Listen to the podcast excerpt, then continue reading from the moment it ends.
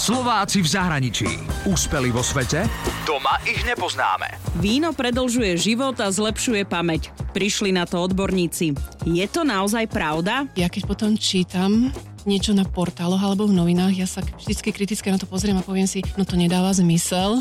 Vtedy je veľmi dôležité, keď sme dostali nejaký veľmi kvalitný a taký výsledok, ktorý bol iný, než čo dostali ostatní, tak vtedy sa k tomu pristupuje tak, že my ako vedci sa dohodneme a my urobíme taký press release kde my presne vysvetlíme, ako by sa to malo vysvetliť tomu publiku, tej verejnosti. A tam je najlepšie, keď nejaký seniorný štatistik si k tomu sadne a tento vysvetlí. Rozprávala som sa so Slovenkou v zahraničí, ktorá sa venuje štatistikám. A nie hociakým, ale medicínskym. Gabriela Caner pochádza z Bánoviec nad Bebravou. Študovala matematiku, odbor štatistika a informatika a potom študovala aj v Amerike. Tri roky bola na Harvarde, kde robila štatistiku pre neurobiológov a vymýšľala štatistiku o tom, ako komunikujú neuróny. Momentálne žije v Liverpoole, kde pracuje aj na univerzite ako asistentka profesora.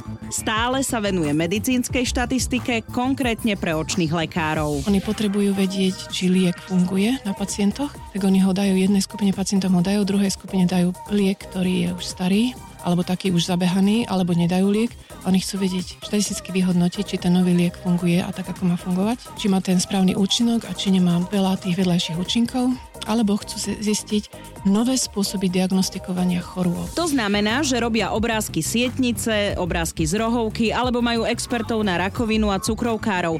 Čiže ide o diagnostiku a súčasne aj sledovanie reálnych pacientov. Ten cukrovkár, ktorý tam chodí celé roky, tak sledovať na základe rôznych meraní, či už cukru v krvi, alebo váhy, alebo veku, alebo rôzne merania z tej sietnice, sledovať v čase, či ten pacient by mal ísť na nový liek, alebo či ten liek, ktorý má, mu funguje. V praxi to vyzerá tak, že Gabriela má dohodu s nemocnicou a raz za mesiac chodí na stretnutie s pacientmi, ale len v prítomnosti lekára. Ako štatistik ja potrebujem vidieť, aké všelijaké sú tam možnosti vznikania chýb pri zberaní dát a čo všetko sa môže stať, keď dáta stratia, alebo prečo sa môžu stratiť. To znamená tá kvalita tých dát.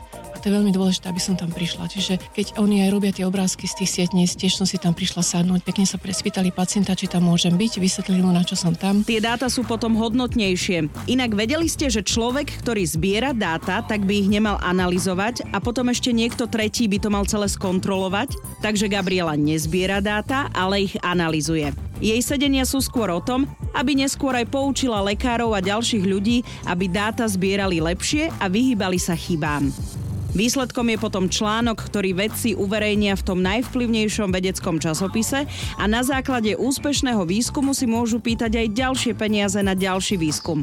A samozrejme dôležitý je aj výsledok pre pacienta ale treba si dávať pozor na pochybné štatistiky. Mnohí ľudia robia štatistiku tak, že proste dostanú tie dáta a rýchlo, rýchlo na to naaplikujú rôzne štatistické metódy a je pravda, že štatistika sa dá zmanipulovať, lebo rôzne metódy môžu dať rôzny výsledok a oni si neuvedomujú, že každá tá metóda má predpoklady, za ktorých by sa mohla použiť a ak tie predpoklady, tie dáta nesplňajú, tak tá metóda by sa nemala použiť, lebo potom vyjde výsledok, ktorý je nesprávny. A to potom samozrejme má následky. Slovenka Gabriela Caner ale nerobí len štatistiky, rovnako učí a je aj ambasádorka vedy v Anglicku. Čiže chodí medzi deti, ale aj na verejnosť a vysvetľuje im štatistiku. Úspeli vo svete? Doma ich nepoznáme. Slováci v zahraničí. Na Exprese a na www.express.sk.